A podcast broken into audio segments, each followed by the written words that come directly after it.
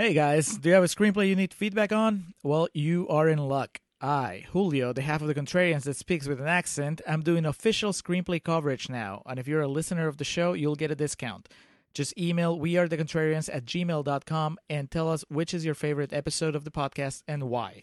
Turnaround is about two weeks, and you'll get detailed notes that are even more thorough than what we do in the show, although it'll also be less funny.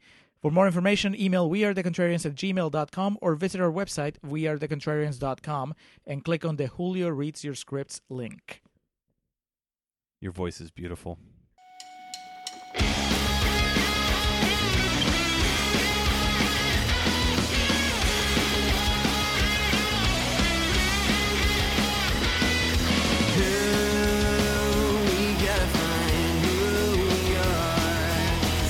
Hello and welcome to the Contrarians, where we're right and you're wrong. I'm Alex. I'm Julio, and thank you for listening. If you like what you hear, head over to Apple Podcasts to subscribe and leave us a five star review. Help promote the algorithm and spread the word. You can also find us on SoundCloud to subscribe and review, and don't forget to visit our main website, wearethecontrarians.com. Follow us on Twitter at Contrarian Prime, and to like us on Facebook, visit facebook.com slash Contrarian Prime. And if you have the willpower to keep up with our pretentious ramblings, you can follow us individually at Contrarian Alex for myself and at Ovnio for Julio. That's O V N I O. Now, time for the podcast.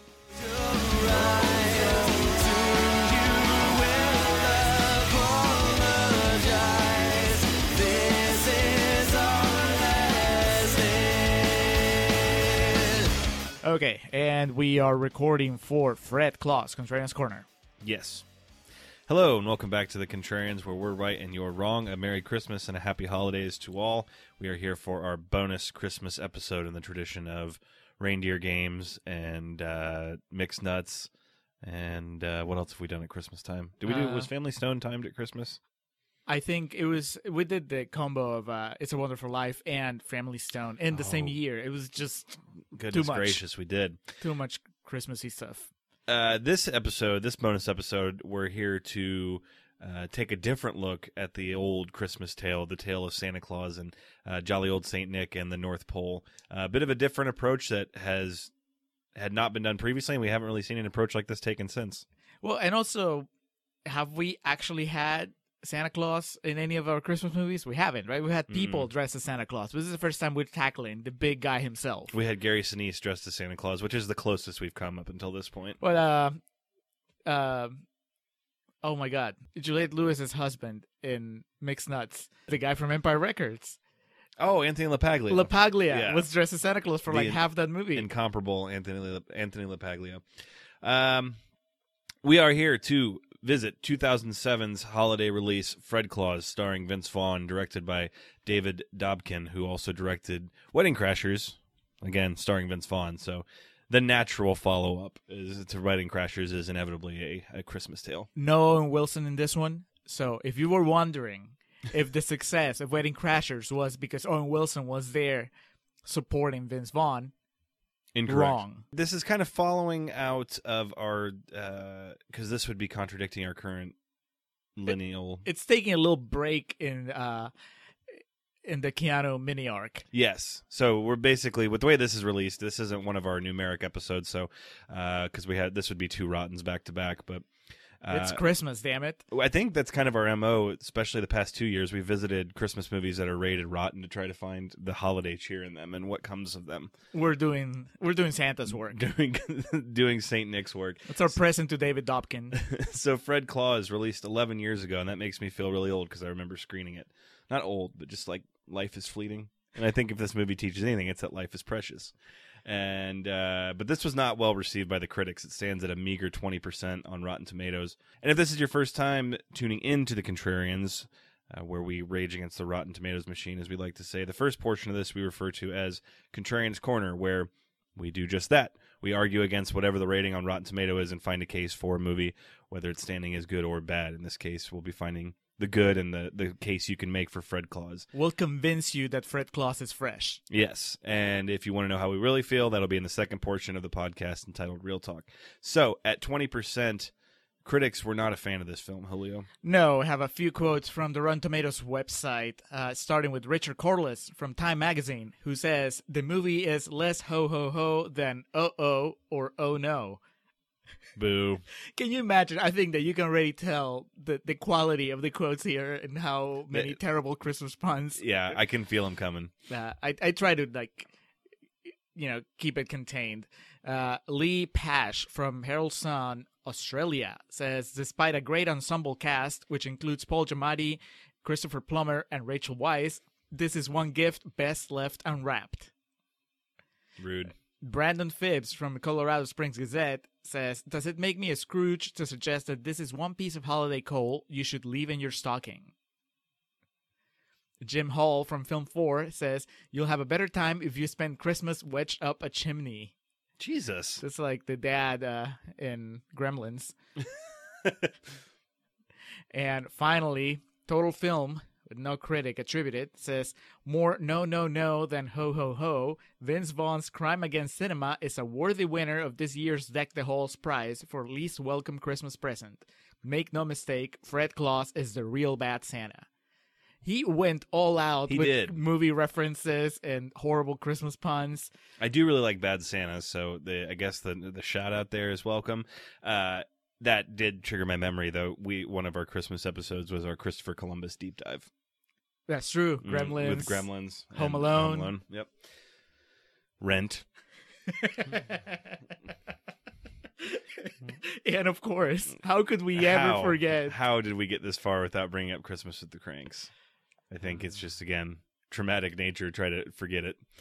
Uh, okay, Fred Claus starts off somewhere in almost colonial times. I'm not sure if it's the 1700s or 1800s, but what it is is that uh, Were those pilgrims? yeah, Are the, are, are, is the Claus family a family of pilgrims? They look like they look like kind of Vikings almost. Nicholas Claus is born, and as the uh, narration tells us, when a saint is born, he becomes immortal, and his family shares the same trait. Like, yes. So, uh, Nicholas obviously becomes Saint Nick and begins the tradition of giving and generosity and uh, gift giving, and eventually becomes the Big Red himself, Santa Claus. But he's uh, born in a family where he has an older brother named Friedrich, and because of his sainthood, Friedrich also becomes immortal, as does his uh, mother, who's played by Kathy Bates, and I wasn't sure the actor who played his father. Uh, he looked like Captain Jean-Luc Picard at first, but then he became very clearly not Captain Jean-Luc Picard. Yes, He's easily the the the least known person in the cast. He only has like two lines though. Yeah, most of it is just Ludacris shots has more lines than he does. and more special effects applied to him as well. So Julio, are you? I, I know you're a sibling. Are you the oldest, or I am the oldest. I am Fred. you are Fred? I am Fred. Uh, I am also the oldest of uh, the siblings. I have a younger sister, so um, unlike the Claus family, though, I'm the one that has like gotten fat and gone gray. uh, same, hard same on this end. Uh, so we can relate to the opening. It's not really a montage, but more of a sequence of events that we get into the insight of their childhood. Where It's uh, it's Santa Begins.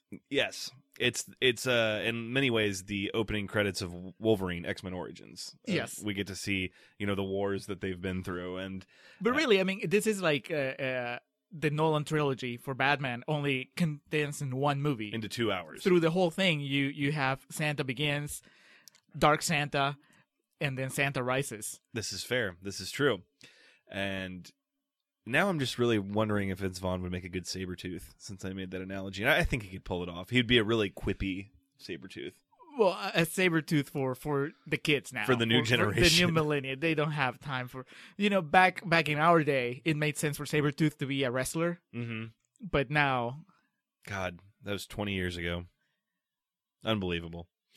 Uh, so being older siblings, we can relate to this, and I'm sure many of the listeners who are, you know, the eldest sibling can relate to it as well. The favoritism or implied favoritism towards the, you know, why can't you be like your younger brother type of thing. why can't you be cute anymore? Yeah, because Friedrich, you know, he's growing up. He's already hitting rough times, and we can see how he could grow up to look like someone like Vince Vaughn.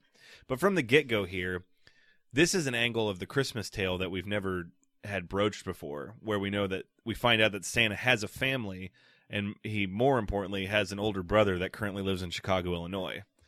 Who right away. talks like Vince Vaughn. right away. This ain't your you know your typical Christmas tale. This a Wonderful Life. This is not. Yeah, and it's really you're expected because it's a Santa story. You you would think that this is gonna be about wholesome. Uh, you know, if there's gonna be bad guys, if there's gonna be like conflict coming from uh, coming into the movie, it's gonna come from outside, right? Because Santa Claus, he's he's great, everything is perfect in North Pole, so you expect his family to be perfect. But then, really, as the movie goes along, and even from the beginning, you can tell that this is all about bad parenting. Mm-hmm. Vince Vaughn is a good guy, probably just as good as his older brother, but because of the way he's been raised and the way that his parents always favored Nick over him, he's grown into this bitter, jaded motor mouth. I mean, it's still Vince Vaughn, but it's it's the dark version of him. He clearly has. When we get to present day, he does not have the best. Uh, he doesn't celebrate Christmas like like others. He doesn't have you know, and for obvious reasons, Christmas drudges up a bunch of negative emotions for him. Kathy Bates fucked him up. Yes, and he works as a repo man now. And we get an amazing opening monologue to um, to a little girl from Vince Vaughn about what it is to grow up and you know the dangers of sitting in front of a TV your whole life and what you need to do get out and live your life. It's five solid minutes of Vince Vaughn just doing the Vince Vaughn thing, and it's And delightful. It's, it's wonderful. it puts you at ease. Mhm. Uh, Don't think that we're toning down your Vince Vaughn just because it's a Christmas movie. Mhm. You're still getting the quality that you would get from his R-rated releases. We are then introduced to the muse, the flame of the film, Wanda, played by Contrarian's favorite and just eternally gorgeous Rachel Weisz. I I mean, just listen to our episode on The Mummy if you want to just know in depth how we feel about Rachel Weisz, but she's just great and I didn't know that she was in this. This is my first time watching it. yeah, So Julio's eyes got so big and he let out an audible when she came on screen. Rachel Weisz dressed as a sexy cop. She's a parking attendant that gives out tickets for, you know, unpaid uh, parking meters and things like that. Uh, no masking of her accent here, which I appreciated. I mean, not that she can't do an American accent. No. Uh, at one point, she threatens to, or not threatens, but says she's moving back to London anyway. So clearly, just a import into the country, and naturally, most parking attendants look like that in Chicago. So completely within the realm of believability. you know, they always say show don't tell. What better way to tell you that Vince Vaughn is charming as hell than Mhm. showing that he's not only is he dating Rachel Weisz, somehow he's managed to keep her on the hook for a while despite being reluctant to settle down and make it a committed relationship. Mm-hmm. That that just speaks volumes. That's more than anybody could say. You know, just by showing that Rachel Weisz is still putting up with his shit, Yeah, that tells you everything you need to know about how likable and charming Vince Vaughn is. and his ability to just talk his way out of any situation. Right. I mean, he he does it right in uh, because he's is he late or what? He she's mad at him over something. Uh, sh- he forgot her birthday. oh, that yeah. There you go. Uh, we meet Wanda, and then we meet the other central, uh, maybe not central, but um, side character in Fred's present day life in Chicago, and that is uh, Slam, who's a little boy played by the little kid from uh, I want to say Grown Ups, but that's a bad movie. He No. was in uh, Role Models. Role models, not McLovin, the other kid. Yes, exactly. Uh, which I haven't seen him in much outside of this era. He did uh, Role Models, this, and he was also in Land of the Lost. He picks his projects carefully. I mean, clearly, Yeah, I mean, he's really enjoyable. Uh, Fred kind of laments the holiday of Christmas, goes off about Santa Claus and how, you know, he's not really what everyone perceives him to be and that he clearly has some confidence issues, that type of thing. So he's uh, projecting some of his negative will onto this poor young child who all this young child really talks about is Christmas is coming up and he really wants a puppy. that's that's every kid. Yeah, th- I mean, it's, we're starting off here with the ghost of Christmas present. So we're seeing, you know, how this is negatively affecting. I mean, the the movie's about to take us to an unbelievable world uh, full of wonders, and it's good that they take the time to settle. Just put us in present day. Mhm. This this is how the real world works, and now we're going to blow your mind in, in 20 minutes or so. So Vince Vaughn's character, uh, Fred, I wasn't quite sure the ins and outs of this. Julio and I were enjoying ourselves a bit much, so I don't. My notes aren't too extensive on this, but there's some sort of get rich quick scheme that he needs fifty thousand dollars for. We see him meeting with a guy kind of in an abandoned building, and uh, yeah, I didn't catch exactly what the get rich quick scheme was, but you can tell at his current point in life, Vince Vaughn is kind of one that it's like Robert Pattinson in Good Time. If he just uses people as he can to see fit until he reaches his ultimate goal. He uh, he borrows from someone to pay someone else. Exactly. Yeah. So he needs to start raising money, so he poses as a Santa, and this is one of the most realistic scenes. I would not be at all surprised if they said these weren't paid actors.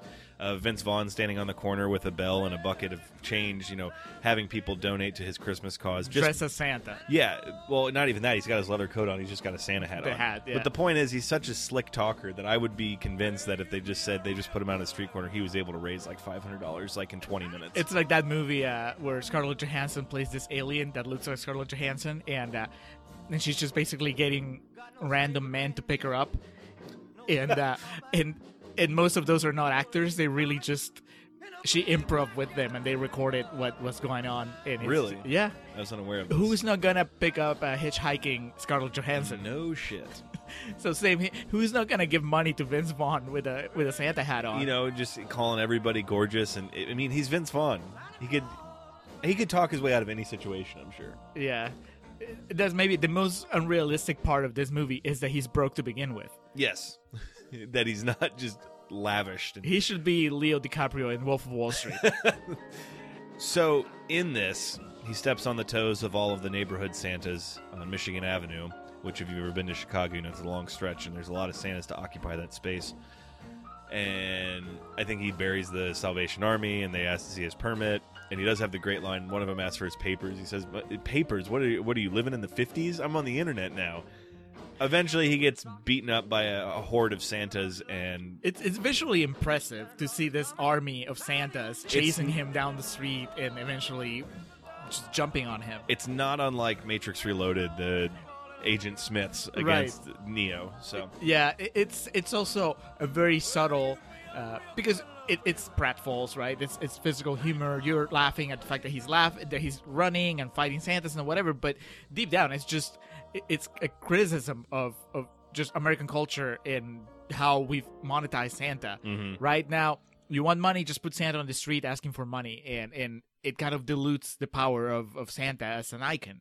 And I'm glad you did mention the pratfalls and the goofiness of it because there's a few scenes in the movie, this being the first, that incorporates uh, like Three Stooges sound effects and old cartoon sound effects. That I guess, again, this was marketed towards children, so you ha- you make the big uh, overlapping analogies for the the parents, and then you have this that you know the kids can laugh at. Well, yeah, but also as an adult, you laugh because it, it's kind of like, you know, when Spielberg, I don't remember which movie it was, where he's like, "I'm not gonna use any of the toys. It's just me, the camera, and a tripod." And and then the next movie, he's like, "Now I'm gonna use all the toys because I can show you that they have a purpose." Same here, you know. I, I don't think that Dobkin used many Looney Tunes uh, sound effects in Wedding Crashers, but but now for this one, he's bringing in the all, all the CDs with all the. All, with all the special effects because it's a different kind of movie and he he's already shown us that he can't he doesn't need to rely on those. He mm-hmm. just knows how to use them when it's necessary. So it's just him saying, saying I can do it with or without. right. It's like oh you don't like the sound effects? Go watch wedding crashers. So i be- also made that one. Yes, two years prior with Vince Vaughn, and he is equally as charming in that too. yeah he Talks just traded way- up from wilson to Giamatti on this one So, because of all this ruckus, Fred gets himself thrown in jail. He calls uh, Wanda to try to bail him out, but she is at their arranged dinner meeting for her birthday. So, of course, she doesn't answer the phone. Uh, and the cop does, you know, this extra that played this cop realized he had his one moment in the sun, so he was going to go for it. So, with all of the passion he could, he dr- conjures up the line of, It's Christmas, make another call. so was he an extra i forgot to ask you because he looked like uh, J- uh kimmy schmidt's father Uh, I don't believe it was him, the guy who's in that new. um oh the ballad buster scruggs Yeah. i want to name drop that because i didn't think you had watched it I had not, but didn't you plug it on an episode?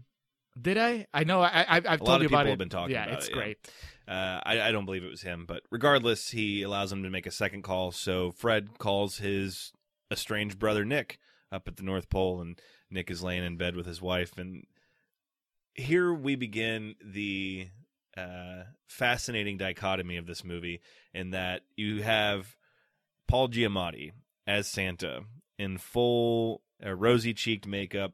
He's got the the bald head with the long white beard. He's got you know the prosthetic fat suit on. Even his fingers are puffed up a bit.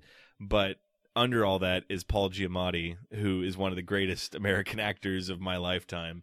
And then you add in, you compound the dynamics of the estranged family from the get go. When his wife hears it's his brother calling, she tries Right. to get in and like, no, no, no, no, no. So here we begin this massive layered approach to the Christmas movie. It's it, it, here's you're right. The dichotomy starts here, right? Because you have Vince Vaughn looking like Vince Vaughn and sounding like Vince Vaughn, Sitting in a Chicago police station. right? And then you have Paul Giamatti looking like you've never seen him before. hmm And yes, he sounds like Giamatti, but he also sounds like Santa. Yeah.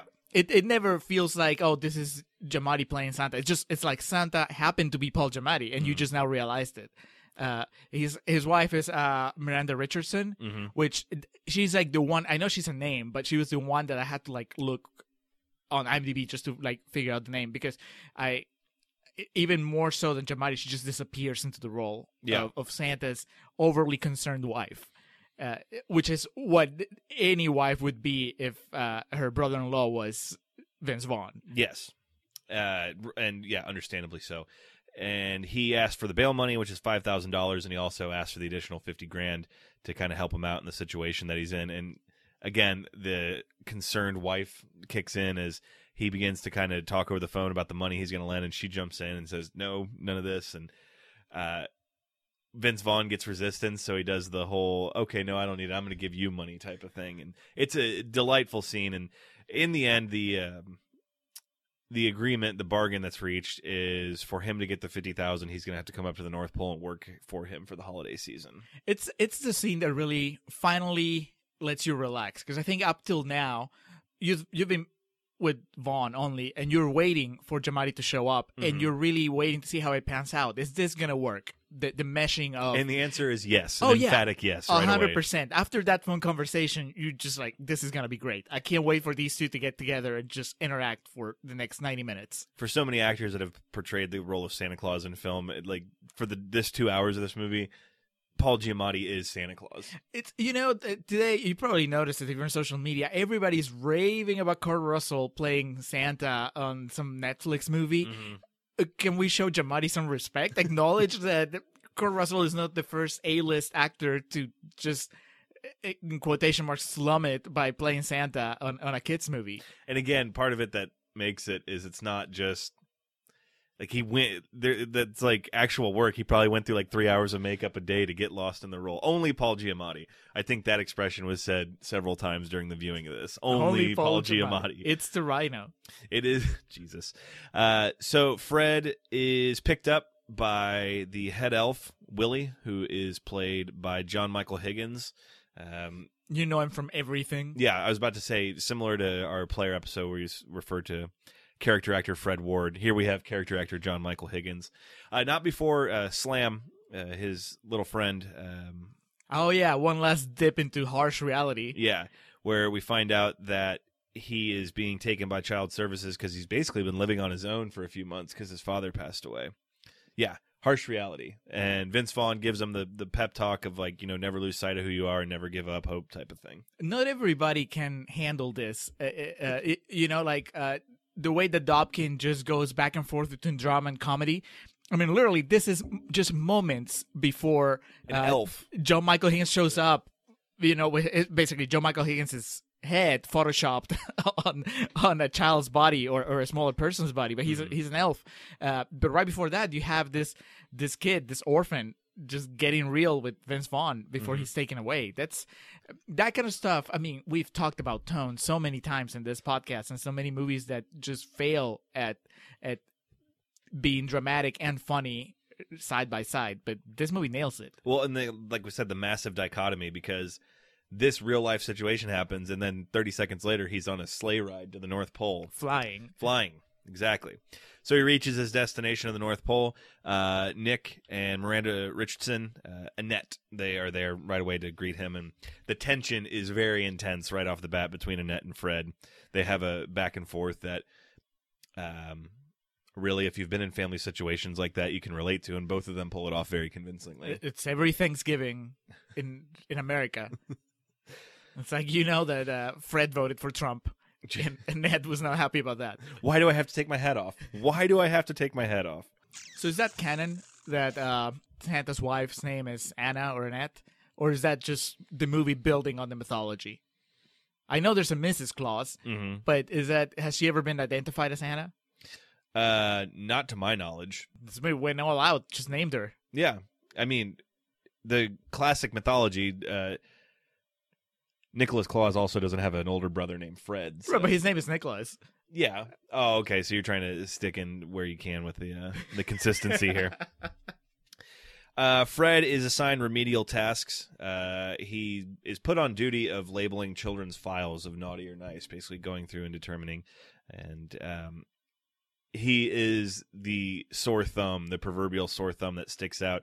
One, because he's taller than everybody, and two, just his general demeanor and attitude. He, they have a North Pole radio station that's constantly playing Christmas carols, specifically "Here Comes Santa Claus," and Uh, handled by Ludacris. yeah, the it's more than a cameo. It's just a bit part, but I mean, he doesn't have an arc or anything, but but he, gets a few lines and he uh he dances. He gets does. stuck in a closet at some he point. does. He It- gets it's bullied just- by Vince Vaughn. As Vince Vaughn, Fred is working his way around the premises. We have this big like snow globe that you can ask to show you any person or any place in the world, and they'll show you the situation that's going on right now. The significance of this it comes into play several times in the movie, but no more important than this, where Vince Vaughn's still kind of riding on cloud nine. He's there. He thinks he's going to coast, get this money, kind of take advantage of his family, go back. He has this girl, and then he asks to see Wanda in Chicago, and it pulls her up. And lo and behold, this movie filled with A-list actors and cameos. We get potentially the most awe-inspiring of them all, as Jeffrey Dean Morgan, the comedian himself, uh, graces us with his presence. And you want to talk about someone who's charming. The sexual tension between he and Rachel Weisz in the scene is just uh, otherworldly. Yeah, she's given him a ticket, and and he is he's a different kind of smooth talker from uh Vince Vaughn. Yeah, because he's very, very like well groomed, and he's got He's a respectful. suit on. Yeah, he's very nice. He's got a scarf and perfect, perfectly coiffed hair. And But you can tell he's trouble too. So Yes. Rachel Weisz goes for the bad boys. yes, she. she I won't, I won't say she's easily manipulated or anything like that, but she definitely she likes the game. Well, she's also vulnerable because this is on the heels of uh, Vaughn because he was in, in prison. He was in, he was in jail. Uh, because he was in jail, he couldn't go to their date for, I guess it was his apology date for missing her birthday, and he had told her to meet him at this restaurant that he'd never been to. Which the in restaurant itself was like, uh, sumo wrestling. Yeah, it was Benihana on fucking like cocaine because it was just amped up, you know, family style, but also there was men fighting in the background. I mean, I would have A loved place Rachel Weisz should never be. Maybe she would have been into it if Vince Vaughn had shown up, but the problem was that she was surrounded We'll by never know. strangers. Yeah, yeah. another movie for another time. Uh, but yeah, point being, teenage heartthrob Jeffrey Dean Morgan talks himself into a date with um, Rachel Weisz, and Vince Vaughn just has to watch it, and Willie's there, just kind of like, God, Jesus, let's turn this off. Our film's main antagonist shows up. The incomparable The inc- Christopher Plummer. Christopher Plummer shows up as Clyde Archibald Northcutt, who is they refer to him as an efficiency expert. So basically, what the presentation of this character is is that there is a board of directors that oversee all holidays and make determinations on how much funding should go to which holiday and you know which ones need to be more streamlined to be efficient.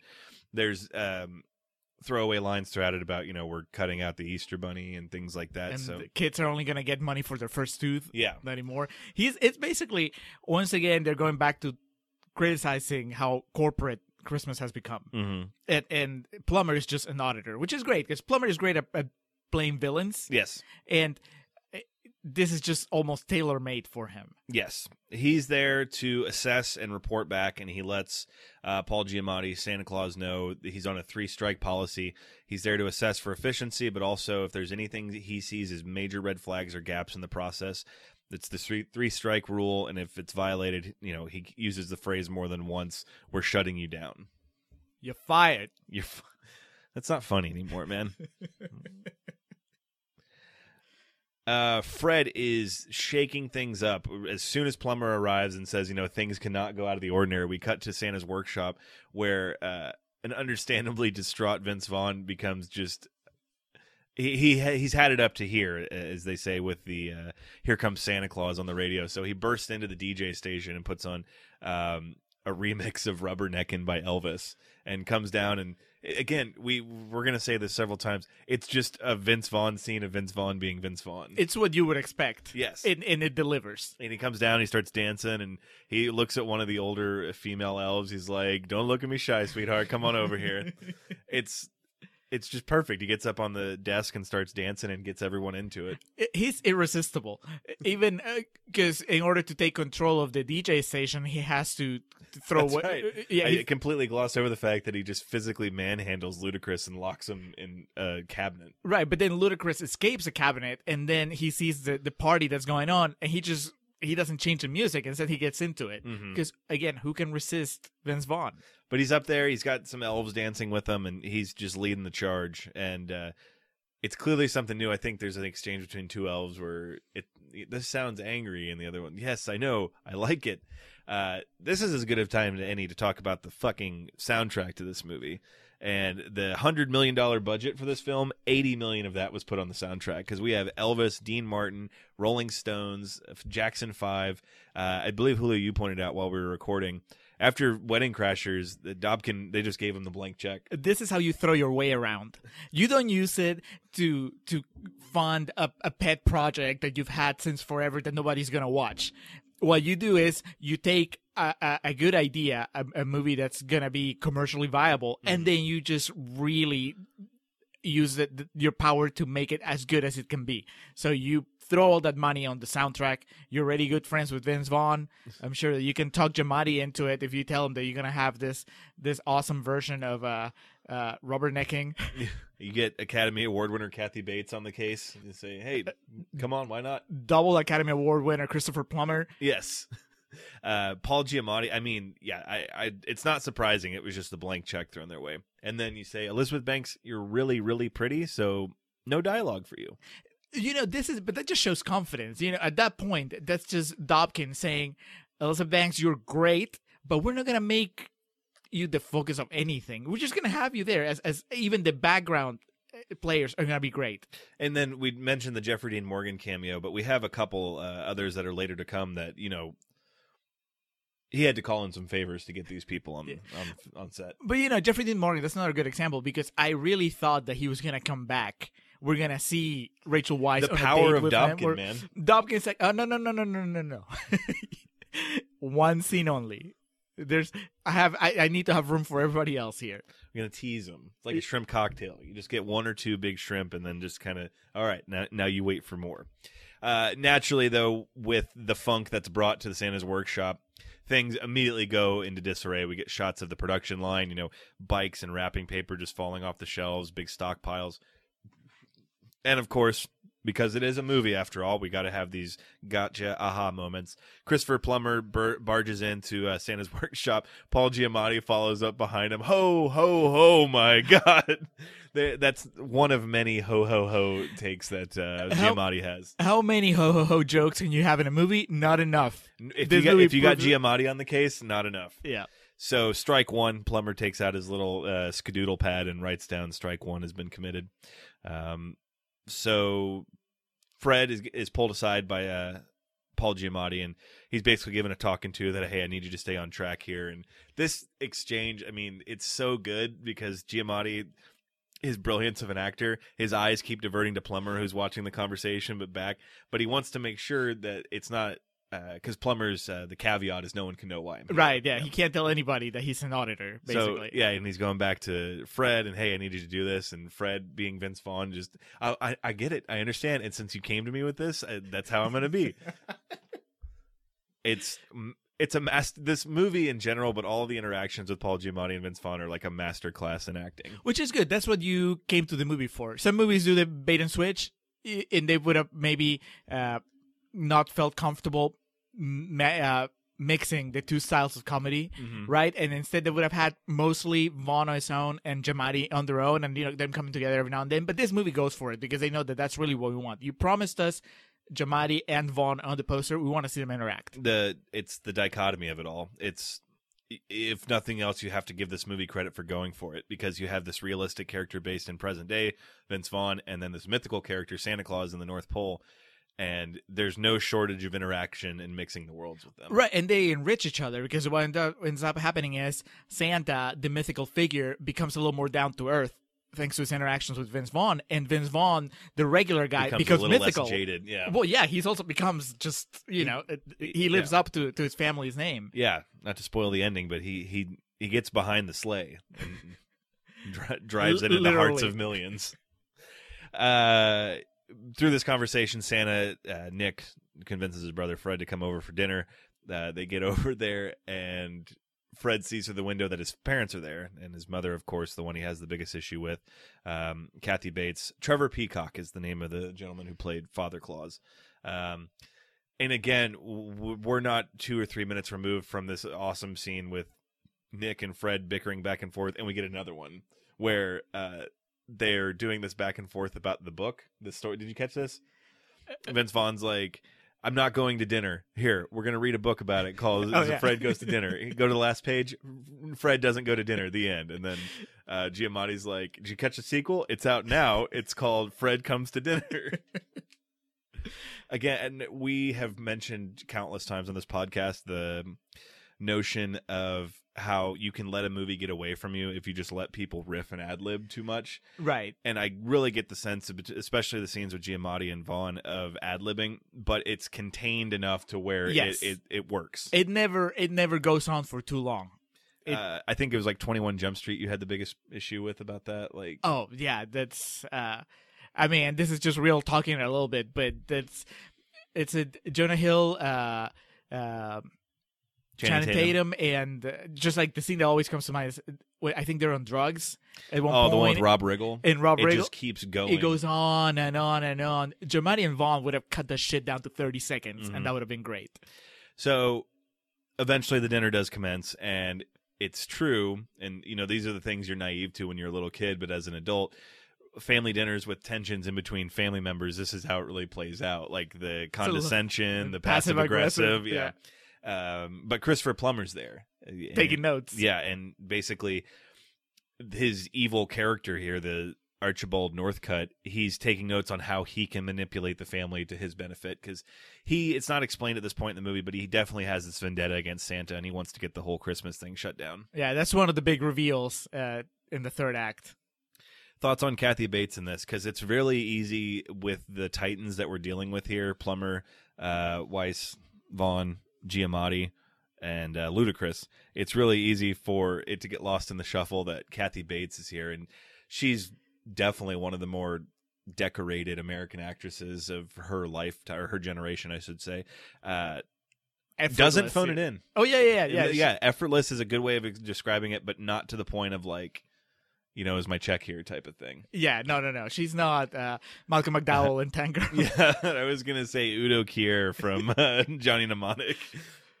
Uh, yeah, it's No, she. I buy her as a mom that can't help but have a favorite. yeah, yeah, it, really, really flawless is the perfect term for it. So naturally, dinner goes awry. Uh, Fred ends up storming out, and he goes to Frosty's Tavern. Which one thing that I'm a sucker for in any type of movie, whatever realm it is, is if you have this fictitious. Um, it's probably why I'm such a giant fan of The Simpsons. If you have this fictitious city or environment that you create, that there are fictitious stores and establishments within this fictitious city. And the watering hole, the bar everyone goes to, is called Frosty's Tavern. And obviously, that's a very minor touch, but it's something that I'm a sucker for. And that's where uh, Vince Vaughn Fred goes to drown his troubles, and he meets back up with Willie there. Elizabeth Banks is there too, right? It's a slow right, night she- at the bar. Yeah. she's there. Then she leaves and she comes back at the end. uh, Charlene, Charlene, excuse me, is uh, her character. Um, never really explained why she's there. Oh, I thought you were gonna say why she's taller than everybody else. That too, but I mean, uh, Santa Claus, Mrs. Claus. That I mean, the, It's such a well realized world that uh, I think that Dobkin knew that if he got bogged down on explaining every little thing, then then you have the Johnny Mnemonic problem. yeah, You know, it's actually very we didn't plan it that way, but this is a really good counterpart to that where we don't need to know why Elizabeth Banks is taller than everyone else. Why she's like a regular sized person versus like all the elves, but she's working just like you know, it's in the same business. Yeah, it, well, that's the thing too. She's not an elf. She's not involved in the production line. She's more like an intern. She keeps like files. She, yeah, she's like counting. She can tell. She can do the math. Yeah. Uh, but yeah, that's the movie could get lost explaining that or explaining just uh, how the world works. But they never really. They give Vince Vaughn a tour of the facilities that Yeah. lasts like maybe a minute, and that's it. That's all you need. And again, that's the Johnny Mnemonic problem. If you want to present your movie to me, just present it and allow me to understand why it is. Don't Right. try to baby like f- spoon feed it to me. Yeah, and let me let me pick what's important. You know, what's important about Elizabeth Banks' character? She's hot. She's hot. I mean, it really is. It sounds like we're being superficial, but no. In this case, for the movie, it is important because uh, Willie has a hots for her. Yeah, and that's It- the entire um, reason for this scene. Right. And you you know what? As a short guy, I can completely relate. it's it's intimidating enough to talk to a girl, a pretty girl, a girl Mhm. that's taller than you, even more so. Yeah. So it just it's it provides even something more to relate to. If if the whole Santa Claus dynamics uh, his family is too much for you, well, you can definitely go for like a little guy that's trying to date uh, a super hot tall girl. Yeah. Uh, character actor John Michael Higgins uh, professes to Fred, uh, confesses rather, that he has the hots for uh, Charlene Elizabeth Banks. He he almost asked her to dance one time, but he couldn't conjure up the courage because he doesn't know how to dance, is what he says. And Vince Vaughn and uh, also Dobkin in this situation say, "Fear not, we got that blank check. Rolling Stones, Beast of Burden, here we go." And uh, one of the greater Rolling Stones songs of all time, I may add. And again, it's Vince Vaughn being Vince Vaughn, and it's so fucking charming. He's teaching uh, Willie how to dance, and he pulls him in, and he has that line of, you know, now pull this big, uh, This this, this boat big to the tugboat dock- to, to Yeah. the dock, anchors away. And, and the point uh, is that Willie does get lost in dance, and then he trips and falls, and it's in front of Charlene. And Willie gets upset with Fred and basically thinks he sabotaged him or was trying to embarrass him. But in the end, it all works out for the purposes of the scene in the moment. Getting to hear Rolling Stones is great, and again, more of Vince Vaughn being Vince Vaughn. Just like the ho ho ho dances, you can't have enough. Uh, uh, just like the ho ho ho jokes, you can't Mhm. have enough Vince Vaughn dancing. Correct. Again, Dobkin knows what he's working with. He knows what made him the money in Wedding Crashers. Yep. We cut to Christopher Plummer, uh, Archibald Northcutt, who is in full sabotage mode, and he has the uh, Christmas wish lists and also, I think, some of the naughty or nice files, and he's just shredding them. Um, I was I was tempted to call out the lack of security at the North Pole, but it, it doesn't seem like there's too many disgruntled employees there. Even later, Santa explains when they they're asking him why didn't you have backup of these files, and he's like, "Well, we've never needed them because, of course, everybody's good in the North Pole. Yeah, So why would you expect you know the files to go missing? it's like active shooter drills at elementary schools. Why didn't you have them before? We never needed them. America was better." It's true. So this throws a wrench in the plans, and I believe this leads to strike number two that Plummer's able to put down on his little docket. Santa Claus, as well as Mrs. Claus, they all convene together because Fred has become basically a liability at this point at the North Pole. Uh, I can't remember who arranges it, but what it leads to is they attempt to have a family intervention with him. they invite Rachel Weisz. Who, getting ahead of ourselves because they send like Santa's like security elves to bag and tag him, and we Oh, get yeah, more of the yeah. Three Stooges sound effects. So we get this like really uh, cartoony scene to get him to the location. There's a doctor there, but again, the acting that plays into this, the whole Rachel Weisz trying to like comprehend what's happening in this situation is because I think it- it doesn't Vince Vaughn like, yeah, my brother's Santa Claus, and she's like, I I know that now. It's great because she is through the entire scene. She's doing the two things. She's trying to just grapple with the fact that that she's surrounded by the Claus family and that Santa is real and all that stuff, while at the same time staying true to the purpose of the meeting, which is call Vince Vaughn out on all the stupid shit that he's been doing. Yeah, and they immediately get in it back and forth because he brings up seeing like the Jeffrey Dean Morgan thing. He calls her a dater. Yeah. Did you go on a date? That's all I want to say. That's all I want to say. Uh, and it's cool for from watching it from like the acting standpoint because this is like the one big scene where Rachel gets to like flex her acting muscles because we talk about like the different layers to it and you think about the challenges that could propose as an actor. Like Okay, so in this scene, you want to act like you're having a really hard time understanding what's going on, but like to your point, but you want to stay steadfast in your morals and beliefs in this situation. The entire time, do not be starstruck by the fact that you are surrounded by Paul Giamatti, Kathy Bates, and Vince Vaughn. Dude, the fucking amount of the weight of the awards gold in that room could have sunk the Titanic alone. Uh, but eventually, she gets up and barges out and gets mad. And Rachel Weisz is like, I was in the mummy, motherfucker. I was opposite Brendan Fraser for 90 minutes. I got this. he was supposed to take over the world, okay? Uh, and then more of just inner family arguing, and uh, this is really, uh, in my opinion, Miranda Richardson's scene where she shines because she just takes over. Yes. because Paul Giamatti wants to still be like the diplomat, and you know, no, it's okay, we'll figure it out, and she's just like. He's so fucked up because of Fred, and you know has all these health issues and He's problems. overeating. Yeah, and then you get, you got the softball set up too. If she says like it's impacted their lovemaking, and Vince Vaughn takes it with the Santa having a little trouble getting the sleigh off the ground, and then Giamatti, ho ho, hold on a minute. It, this scene is the sum of this movie's parts. It's like all of the best things in one. Uh, yeah, it's it's great, and but it also sets up. It's not just oh, we're gonna put the actors in here and they're gonna riff, and then you could take this scene out and it wouldn't it wouldn't affect the movie. It actually sets the rest of the movie in motion because it puts Vince Vaughn in this uh in the mental position to actually do something bad Mm-hmm. because what's happening is he's getting blamed for the disappearing files Yeah, so that already gets him defensive and then this intervention makes it even worse and as he leaves to go back to where he's staying with Willie, um, he's confronted by Northcutt, uh, Christopher Plummer, who just manipulates him further. uh, i would say oscar clip number one he has an amazing monologue about trees Yeah, the analogy about the tree that is growing in another tree's shadow, how it warps and bends just to try to get some sunlight to get out of the shadow of the other tree.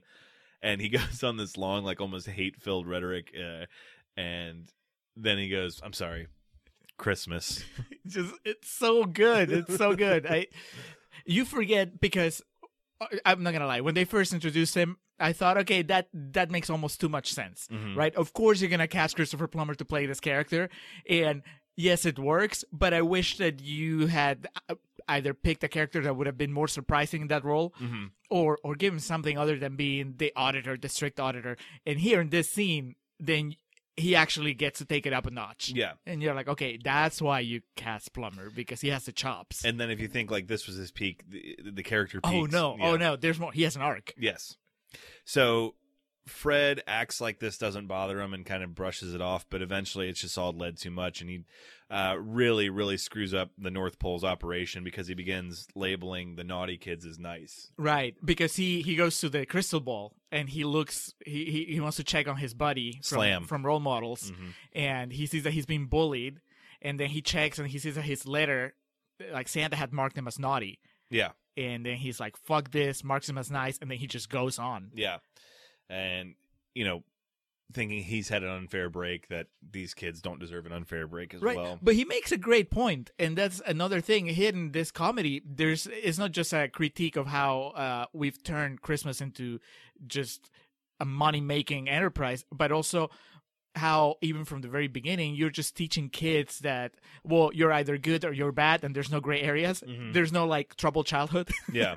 it's like well you're either perfect or or you don't get a present Yeah, and then Vince Vaughn later in the movie has that line of just like they're all good kids, just some of them have had a bad break. right it's like santa has the power to make it better for them Mhm. and instead he's passing judgment Yeah.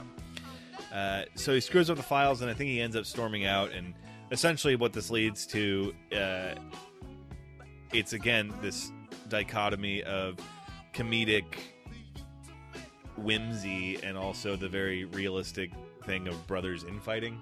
Because again, because it's Santa, it looks goofy, and Paul Giamatti, to his credit, does take one hell of a bump when he takes a snowball in the face. But um, it's it's a snowball fight that eventually turns physical.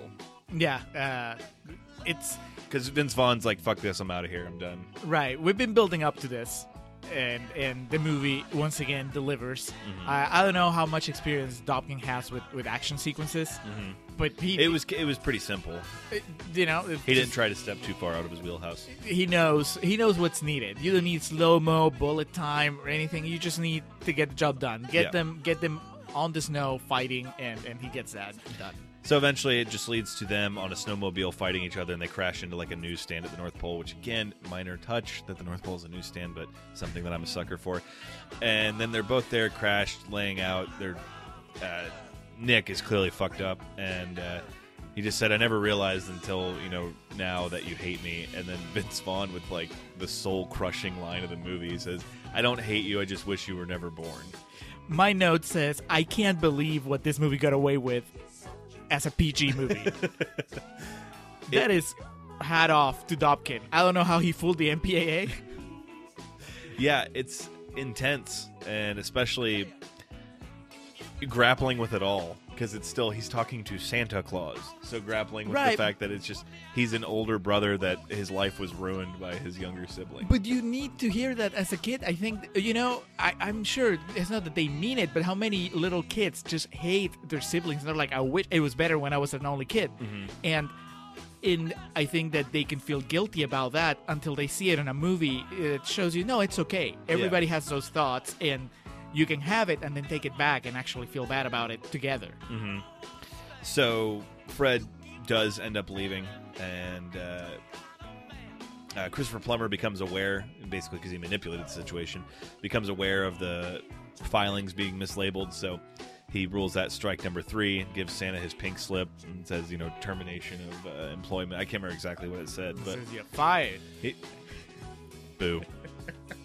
But he does have the awesome delivery of "This brings me no joy," and he's like, "What am I talking about? This is a wonderful day for me."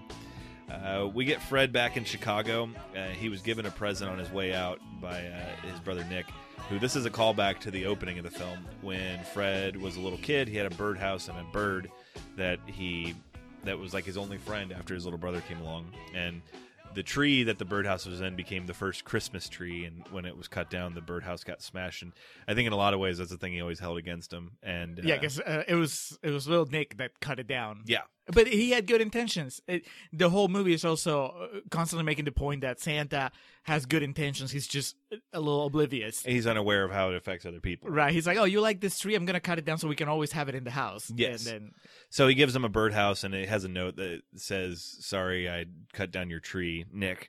And Vince Vaughn doesn't really know what to make of it. Fred's still kind of rattled by it all. Um, so we cut to a siblings anonymous meeting where this is like back to the real world aspect of the movie. Um, but as soon as you think you're back in the real world, there's too many stars around to be grounded in reality. Uh, again, this a big chunk of the budget went here, but also I think it it works for it because what it is is these younger or uh, siblings, not younger or older, it could uh, depend, but basically those that have famous siblings that make them feel inferior, and asking someone, a celebrity who's probably dealt with that, to put that to film is probably difficult. But Dobkin got um, Frank Stallone, he got uh, Roger Clinton, and uh, most importantly, Stephen Baldwin. probably the hardest get, except that you might remember that Christopher Plummer and Stephen Baldwin were together in The Usual Suspects. This so is true. I think that's how he got the in to Baldwin. Because Baldwin doesn't just do any movie. He Yeah. actually Well, and one especially where it's acknowledging that like I've lived in the shadow of my far more successful sibling. Right. Yeah. So it's actually this good scene of you know um, bringing to light how inferior you could feel by you know being someone's uh, younger sibling, and then I believe it's Roger Clinton has the line of you know I couldn't control being the brother to the president, but I could control being the brother to Bill. And then like this whole wave of realization washes over Fred Claus. is this the first and possibly only time in a movie where there's been some sort of Clinton redemption, where you've like he somebody associated with the Clinton Well, family. no, because he does have the line of, it. I could have brought down the house. uh, and then Stephen Baldwin's character in this, Stephen Baldwin, is just very fueled by anger, and the leader, the sponsor of the group, has to remind him, "Hey, that's not Alec," and they have to go through like this talking exercise with it, and uh, very brave from all involved. Frank Stallone, Stephen Baldwin and uh, Roger Roger, Clinton, Clinton, yeah. they just just bear it all for the sake of comedy. really funny, but at the same time, like I've never been in that situation, but it makes you think about those types of things of how you would be in that if especially like if your fucking sibling was the president or some shit. But- Right. So Fred realize when he's trying to explain though that my brother's Santa Claus and like is this a fucking joke to you? And then uh, the sponsor's like maybe to Fred his brother is Santa Claus. Yes, but my brother is actually Santa Claus. yes, my brother. To me, my brother is Santa Claus because my brother is Santa Claus. Yes. Um, so Fred realizes the error of his ways and that he needs to correct all this. So he takes the fifty thousand dollars that Nick did. He lived up to his agreement and gave him his money. So he takes that to travel back to the North Pole, and we get like this Walter Mitty esque travel scene of him. He's having to take a private plane there, like one of those little Buddy Holly planes, and then um, he's on a freighter ship, and then he's like hiking and runs into a Sherpa somewhere that directs him where to go. So he's there, and he he wants to save Christmas, and he arranges with the elves the the two easiest gifts to make for boys and girls are baseball bats and hula hoops. Uh, It's kind of a shame that this movie didn't hit it big because that would have brought back baseball bats and hula hoops like back in style. Should have Uh, for the purpose of the movie, though, it works. Yeah.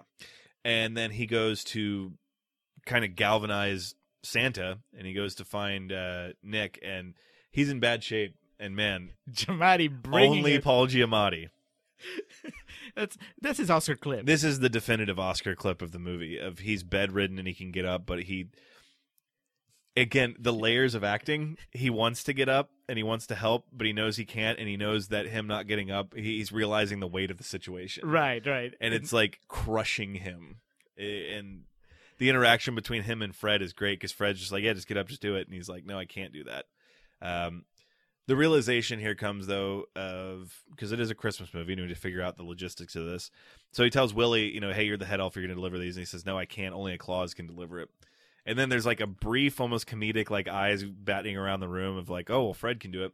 And then Fred asks to have the moment alone with Santa, or so he's, I want to talk to my brother Nick, and this would be the clip they would have shown at the 2008 Oscars. Right. Well, yeah, I, I think that is uh uh it's probably Vaughn's Oscar clip.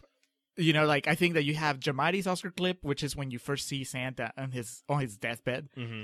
and then you have uh uh Oh, so this scene gave Oscar- us two Oscar clips. right. I Okay. think so. I Okay. think they brought it. It's it's probably the most like serious scene. Uh, well, no, there's also like the one with with Plummer later, but Mhm. definitely, you know, that's them just not really going for laughs and going for for actual sentiment. Yeah, acting with a capital A. And again, the situation is so ridiculous that in the wrong hands, Oh yeah, yeah, yeah. Wrong director, wrong actors. You just this would have been a catastrophe. only Paul Giamatti. So Fred figures out, fuck it, I got to do this. So he suits up and he goes to deliver the presents.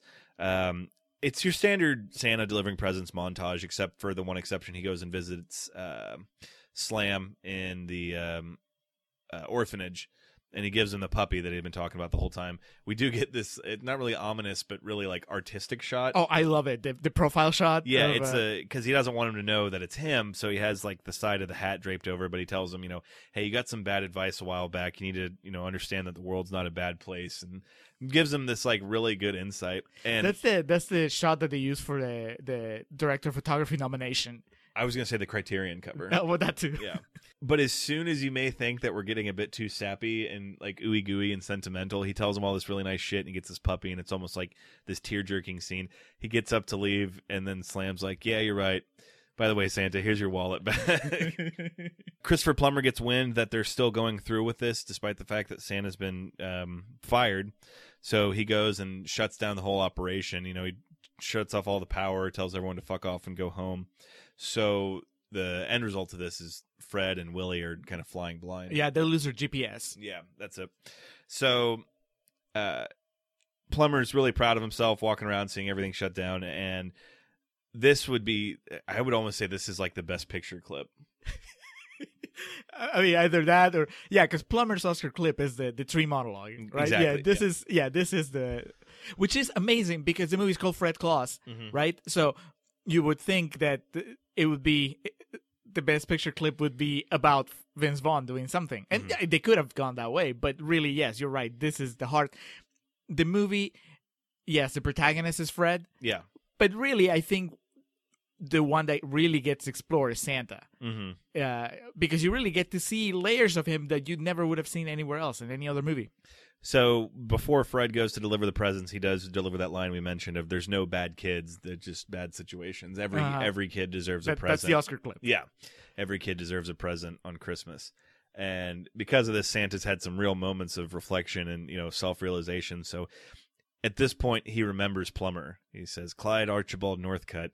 He's like, "You were the most naughty on the naughty list of 1968." And then like a really great throwaway line. He's like, "And oh man, that was a naughty year."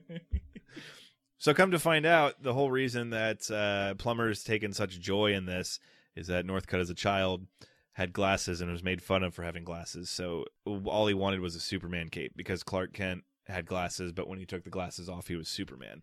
And he never got it, so it really damaged his joy. And so Santa, Nick, says, you know, I've had some realizations and I may have made a terrible insight. So now, you know, I may be a little late, but here you go.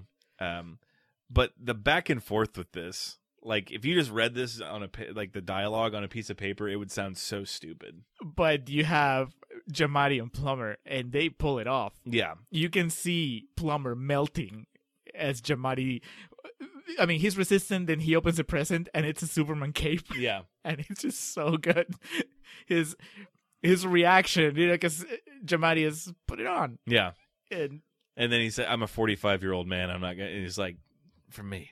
It's just this amazing Paul Giamatti delivery, and then he puts it on, and then he goes, ah, "Glasses off," and you know, you feel whole. It is a Christmas movie after all. So all the presents get delivered just barely on time. Uh, the big culmination of this is sunrises, and everyone's waiting at Frosty's Tavern to know if they can celebrate or not. Uh, Willie comes back in, stands on a chair, gives Elizabeth Banks a big kiss. Um, it's, that's all we wanted. All us short guys wanted to see in this movie. It's a perfect war moment too because he has his helmet from flying and he just throws it off and comes in. Yeah, he's Yeah. been through hell. Yeah.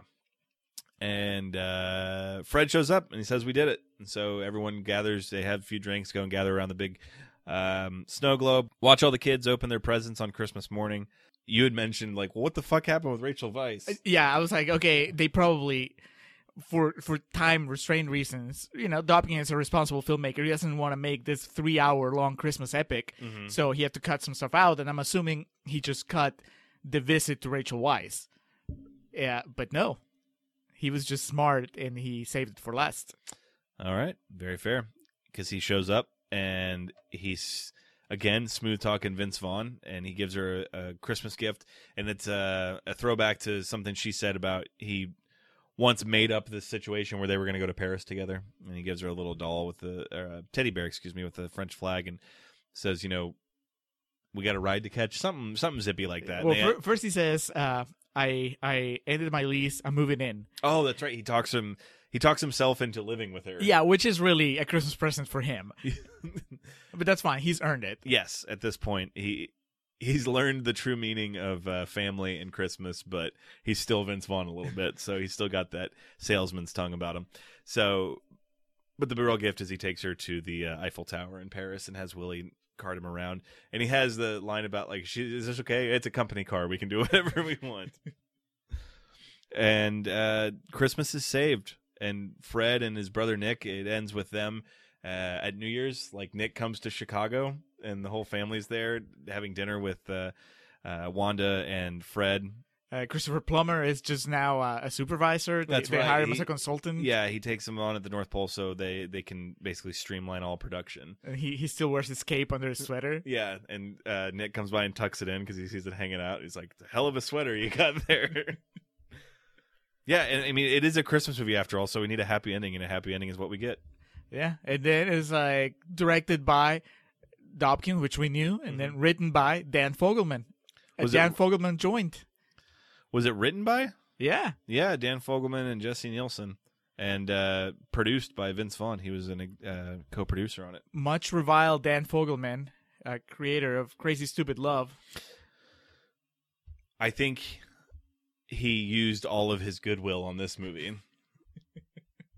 Because yeah, that that's not a movie I would say is. Uh, He's he didn't have Dobkin to rein him in in uh, Crazy Stupid Love. yeah, I think that's probably the best way to put it. Because he Cars, Fred Claus, and Bolt. He had a, a trifecta there of. He had a good run.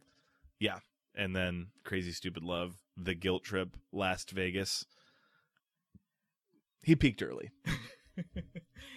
Uh, just to remind listeners, I did plug a few episodes ago his latest movie, Life Itself, which has been hated throughout most of the internet. well, that's uh, where he got away from, you know, what brought him to the dance. He didn't just write it, but he also directed it. So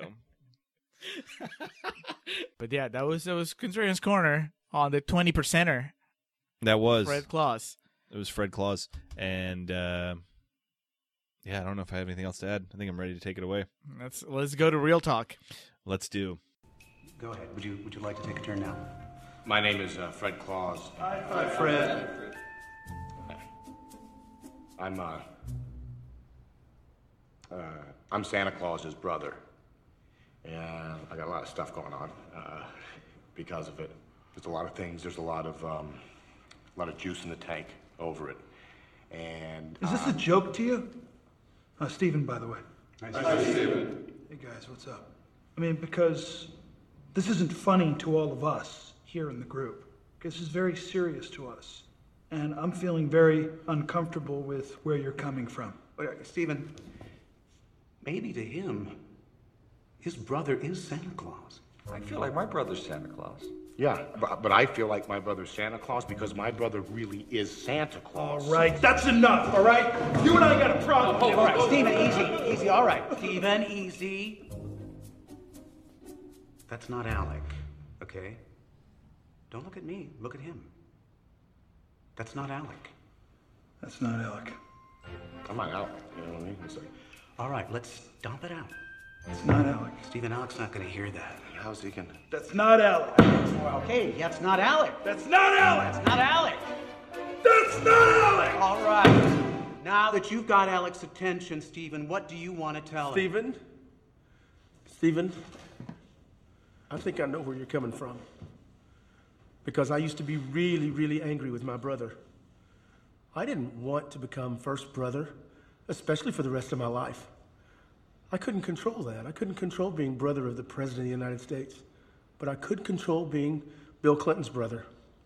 And I made the decision, even though I could have brought the house down, I made the decision that for the love of my brother and for the love of my family name, that I was going to do whatever it took because I loved my brother. And I was always going to be there for my brother. And I have been. And you know what? You can be too. Okay, we are recording for real talk. All right, real talk for Fred Claus. It is a good movie. Is it? I don't know. Rotten Tomatoes says twenty percent. It does. Um, It's, it's not uh, fresh. it is definitely not. It is a rotten splotch. It's um, again, we mentioned this in the first portion, directed by David Dobkin, off the heels of Wedding Crashers, starring, of course, Vince Vaughn, Paul Giamatti. Uh, written by Dan Fogelman, who again looked like he was on a hot streak there, but kind of shit the bed shortly after. I've never seen Tangled. Uh, he wrote that in It's Cars good. too. No. Uh, released on November 7th, 2007. Like I mentioned, I specifically remember screening it. Uh, budget of 100 million, box office return of slightly under 98 million. So not a bomb, but definitely nothing to necessitate a sequel. Uh, I always forget the poster is extremely misleading for the movie because it has like a very disapproving looking Paul Giamatti in the background while Vince Vaughn rides a tricycle. That's not. Giamatti is anything but disapproving in this movie. Yeah, so 20%, meaning there are some people that liked it. Uh, before we launch into our uh, quotes from our uh, film reviewers on Rotten Tomatoes, just letting you know, like I mentioned in the first portion, uh, this is the segment of the podcast we refer to as Real Talk, where we talk about how we really feel about this movie. Right? Do we really think it's good? So the 20% that did approve of it, Uh, two, what did they say? Two out of every ten dentists recommend Fred Claus, and those that do, like Vince Kohler from Entertainment Spectrum, say a true Christmas classic to take the whole family to and enjoy. Put up your tree in anticipation of this film and get in the spirit because this film will definitely cost you to. So this film would definitely cost you to. There you go. Oh, you missed, Missed it, man. opportunity. Fred Topple from Can Magazine says, I'm so glad there's another Fred movie. I've been getting Drop Dead Fred and Right Said Fred since I was in middle school. uh, Roger Moore from the Orlando Sentinel says, Friend, you may find yourself wondering how we ever survived the holidays without a Christmas dose of Vince. Uh, Lisa Kennedy from the Denver Post says there's no more Fleet Talker flapping his lips with free associative aplomb than Vaughn, and he uses his edgy powers for good here. That's the entire movie. Yeah. And finally, Bill Gibron from Pop Matters says Fred Claus is the perfect post millennial holiday film. It's funny, smart, wicked, warm, and above all, completely clued in to our growing crass commercialization of Christmas. That's a lot of what you said. Yeah. Uh, looks like it was loosely based on a book from 2000 named A Legend of Santa and His Brother Fred, uh, written by Donald Henkel. Based on the the uh, cover of this children's book, doesn't look like Vince Vaughn was too much of the uh, modeling of the image. Uh, They didn't. They didn't re-release the book with Vince Vaughn and Paul Giamatti on like the the cover. illustrated Vince Vaughn, yeah. Um, yeah, that that last one was a lot of what you said. No, this is a movie I remember screening and really enjoying it, never really understanding the bad, uh, the really negative reaction that it got. And rewatching it today, there's a few parts of it that are like meh meh meh meh, but uh, I I don't mean to speak for you, but I think we had a pretty good time watching it. I really enjoyed it. I laughed all through it. Yeah. I just at twenty percent. What the hell? That's. And I might have mentioned this in our Mix Nuts episode. Is it just that at Christmas people, Are critics included, well, yeah, not just more cynical, just more sensitive in general, and uh, the fact that this is a, a PG movie that might be a little, I would say, I don't know, even is it edgier? I don't know. You, you know, you think PG, you think I'm not gonna have to talk to my kids about anything after the movie. They're just gonna watch it and then be happy. And here, it brings up a lot of stuff that I think young kids would be maybe confused Yeah, about and, and My- I think that you know resentment towards the fact that oh you promised me a PG movie and you gave me a PG-13 movie might have maybe had something to play uh, had something to do with that Um, one of my thoughts on it is that uh, Elf had only been released four years prior, and like the notion of this and like the poster and everything, you think it's kind of going to be like Elf. it's Vince Vaughn's Elf Yeah, and it's not at all like that. So I don't know if that played a part in it. Um, yeah, I don't get the negative reaction towards it because I even I, we mentioned this in Contrarian's Corner, but I was being genuine and saying I think it does a pretty fascinating job of straddling the lines between like present day Chicago and fictitious North Pole. and and comedy and drama in the sense I mean it never even goes full on drama but you have those moments right? Like the reveal that the kid's an orphan and then the the whole thing with with uh Plummer the, his arc that's that's some I wouldn't say it, it's not like hardcore but it's yeah, it's pretty sentimental in a, in a big way uh, that maybe you don't expect in a PG movie so I think and all the like embarrassment of riches that is the A list cast of this movie, none of them phone it in. They're they're all there. fully committed Yeah, and especially I I would say comfortably that the MVP of the movie is Paul Giamatti. Yes. Yes. I you know, I would have a hard time picking my favorite uh because I think they all do so well with what Mhm. they're given. Uh I mean, Vince Vaughn. It, I mean Vince Vaughn is Vince Vaughn, but he he's is just so funny. but it's facilitated in a way that's so like such a positive for the movie. right. It- it- and I think I keep going back to the rating, but PG Vince Vaughn, that has to have taken some work. Yeah, You know, that's uh, like where's all the stuff that's on the cutting room floor for this movie? right. Uh, let's uh, let's not take him for granted. I, I, I think that he probably needed to very consciously put in the work to tone himself down. Especially this being the follow up to Wedding Crashers. Right. Yeah. Yeah. Yeah. Yeah. He, he had to switch gears. Uh, but yeah, Giamatti really, I, I, I did mean it. And Contrarian's Corner, I think that the biggest accomplishment in this movie is that it layers Santa in a way that that you were not expecting. Mhm. It he he starts as this kind of a, a bit of a simpleton, like really super nice guy, but then by the end of the movie, he's understood that maybe he wasn't doing things as well as he thought he was Yeah. and he's acknowledged that maybe he played some part in messing up his older brother. Yeah. And uh Kathy Bates, like you said, her whole thing of just I completely buy her in this role. Yeah. Like it makes sense. Even by the end, he's she's still. It's not like she was magically fixed and became a much better parent. She's No. still Like her last line is like telling him he needs to dress better and stuff. right, right. It, she she might even said like you need to be a little more like your brother, but Mhm. she there's definitely a lot more warmth to it than than when you've seen her before. Yeah, and, and again, just going back to not understanding the critical reaction to this, because especially we've said this a few times in the previous portion, but dude, this movie in the wrong hands could have been just absolutely atrocious. Yeah. Like some of the dialogue, you need top notch actors to get away with like something like that, and then for them to pull it off convincingly is like the scene with fucking uh, Northcutt and Santa about the Santa cape, and like they're arguing back and forth about it. It's just like if you just like I said, if you just read this on a piece of paper, it would sound really silly. But then you have like these two masters of their craft pulling it off convincingly. It's it's really it goes back to Plummer as an actor because I I really enjoyed that he goes full on evil and then manages to make a believable turn Mhm. into somebody that was just uh hurting Yeah, you know and and now he's a good guy by the end uh his his little monologue about the tree that's that's something yeah. And then like the, the way he his facial reaction, the selling of when he opens it up and sees the Superman cape, it's just like this is so silly, but they're so good at this. And then on the other side of that, with you know from every really strangely emotional scene with Paul Giamatti and Plummer, you have just the classic Vince Vaughn, like the scene where Rubbernecking by Elvis plays, and Yeah. he's just dancing about to it. It's I don't know if there could be something more quintessential Vince Vaughn other than the scene of him on the street with the bell like ringing up for money. And, oh i thought that his first his opening when he's just talking to the girl it Oh, I just, forgot about that. Yeah, that is just Vince Vaughn to a T in in in a good way. It- Mhm. He's just great. Uh, he, I mean, I I don't know, man. I, it's not like he's ever stopped being funny, but I think that I don't know if it's just like Vince Vaughn overkill, Mhm. right? That at some point you just got tired of seeing him play that character, or just him taking on projects that were not.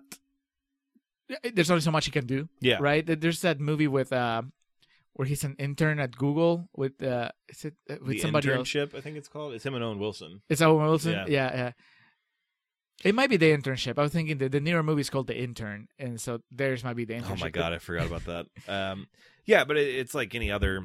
Uh, of course, I'm blanking now, but we've talked about actors and using them in the right way. If you have the right supporting, like ship around them, then yeah, you can sail to the highest seas. But if what's around them is not good and not conducive to what they're good at, then Right. So what you're saying is, if this was just Vince Vaughn mhm. doing his Vince Vaughn thing, but he didn't have the support, the stellar support of pretty much everybody else in this movie, then yeah, it might get old really fast. That's Wedding Crashers, and that's like people always just think of Vince Vaughn. uh, uh, Basically, when I that's an overgeneralization, but when I talk to people, they always bring up Vince Vaughn and Owen Wilson and like quotes like "you motorboating son of a bitch," which isn't at all one of the funniest parts of that movie, but that's like the biggest one. But in that movie, you have Christopher Walken, Bradley Cooper, uh, Rachel McAdams. Like Yeah. you have this big surrounding. Isla cast. Fisher. Oh yeah, and she's wonderful in that. But uh, to the point of that, yeah, then that's I think where the failings are with some of these Vince Vaughn movies, and that's that's not a knock. Uh, Sometimes you're just not a leading man. Sometimes you're not enough to carry an entire movie. I mean, but you would say he is the leading man here, right? Yes, Yeah. and he can be the leading man, but uh, he's not a leading man in like the way like Castaway. Like Tom Hanks carries that entire movie. I wouldn't have that same confidence in Vince Vaughn to carry a movie like that. It's just like talking to Wilson for two hours. You're a ball. That's great. Here's what you got to do. Uh, but because of that, he can be the leading man. He just needs to have the right support around him. And in this, it's like a cast of titans, and I don't mean that at all facetiously, because you do have some like fantastic actors in this, and um, that that's I, I just I can't, especially now watching it after all the movies we've done and everything, and revisiting this movie, I don't understand such the negative reaction.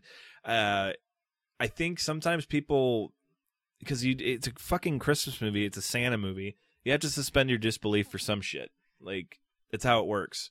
I, I think sometimes people judge Christmas movies too harshly because of like gaps in logic. Right. This doesn't like make sense. Why is Giamatti super old and Vince Vaughn looks like Vince Vaughn? Yeah, I, I, it, stuff like that, and I think sometimes, especially more cynical critics, can put those glasses on before watching this, Right. like to f- try to force negative opinions towards it. But that's the other thing because I said I think that uh, a Vince Vaughn comedy now has a different preconception than a Vince Vaughn comedy right after Wedding Crashers, right? Mhm. At Wedding Crashers, he's he's hot, Yeah, and so you're going in expecting expecting to laugh, whereas like by now it he's made so many comedies that have been poorly received that when you go in, you go in with low expectations. So the other thing is that maybe you're expecting the kind of raunchier humor. Uh, you're you're expecting something that you didn't get with Fred Claus, Mm-hmm. uh, even though you were getting a version of it. Yeah, So that might have been part of it too. and it could be also, uh, like I said, people would have wanted. You could easily make an R-rated movie out of this. With All this right, you mentioned premise, that when we were watching it. And I don't know if that was part of its failing because, like you said, coming off this to like cookie cutter Vince Vaughn, and I think maybe some of the more like sappy scenes people could get turned off by. But at the end of the day, it's still like a kid. It was a movie geared towards kids. But that's like a Dan Fogelman staple. Yeah, right and and i think that this one proves that you can build up to those scenes and they work Mm-hmm. um our i know we we've talked about crazy stupid love so many times and i think that we always make the same point which is that it doesn't really earn that sentiment that it gets at the end uh there's not a good build up but here i think that it, all the steps are right there hmm you you don't get to Plummer's Redemption just randomly. No. it's it's very well because it's tied into the fact that it acknowledges uh, Santa's own flaws. Yeah. right. He was being he was judging kids, and he created Christopher Plummer as Yeah. a result of that. And then some of the other scenes that you get to the line of just like bordering on too sappy. Like I said, the Santa here's your wallet back. Like you always right. have these things to pull you back Diffusing in. them. Yeah. yeah. And yeah, I, I mean, I would hate to think that a movie like this would scare people away from taking on projects like this again. Like, just, and I obviously mean that in a more being overly dramatic sense, melodramatic, but uh, Paul Giamatti is legitimately good in this as Santa Claus. Like, it, it's he's funny. He plays the character to a T, but also the layers of it of like it's so funny to see Santa Claus is the one that's most concerned with keeping peace in his family and making sure everything's okay. And, and even Rachel Weisz, uh, not too much to speak of of her role in this in terms of obviously it's just kind of here and there, but when she's on screen, she makes the most of it. She's funny. Mhm. She. It would be pretty easy to just feel that she's being uh, also used as eye candy. I mean, we'll we'll speak about Elizabeth Banks in a minute, but uh, I think that she she manages to make herself uh, memorable. Yeah. Right? She comes in and she's she's sassy enough to keep up with Vince Vaughn, and and she doesn't really get pushed around by him that much. Mhm. You know, just enough to where you can establish that he's a charmer, but she does kick him out at some point, or, or, you know, just tells him to go home. She doesn't uh, right before he goes to the North Pole, and then when she shows up to the intervention, she doesn't put up with the shit. She also walks out then. Uh, so I I think that even though she doesn't have much screen time, when she's there, she's funny and she's she feels strong. Yeah. Uh, now Elizabeth Banks, that's probably like my one complaint about the movie, I guess. Uh, there's no way that at this point in her career she was, you know, we knew by now that she was funny. Yeah. Right. I don't know, like where she was, like at, at, like what movies she'd done before and and what movies she was about to do after, but Yeah, this is after 40 Year Old Virgin. She had a pretty big part in that movie. yeah, she gets it's a nothing part. That that would be like my main knock against it. It's just that I mean, it's fine. Like we said in Concert's Corner, it's vital to that little plot line that she needs to be gorgeous and intimidating to Mhm. Willie. But you could have given her some lines. Yeah. You know she's funny. Yeah, that that's I mean missed opportunity. Uh, I don't know what I would have done with her or anything like that, but at the same time, uh, yeah, her characters. It seems like anyone could have played that. Right. It didn't just have to be Elizabeth Banks. and because we know that Elizabeth Banks has been great in so many other things, you're like, what is she doing here? What, Mhm. Especially because everybody else that gets a cameo does. I mean, even the comedian, right? He comes in, he's there for like three minutes, but he makes an impression. He's such a charmer. Yeah, God, he's a handsome man. Uh, and then yeah, I kind of gushed about it in Contrarian's Corner, but the Frank Stallone, Roger Clinton, and uh, Stephen Baldwin scene was really funny. It, it almost seemed kind of out of place, like where the movie was going, but like I said, the message in the end pulls it together, Uh-huh. and just uh, Stephen Baldwin and Frank Stallone, Frank Stallone having that awesome line. Sometimes I feel like my brother's Santa Claus.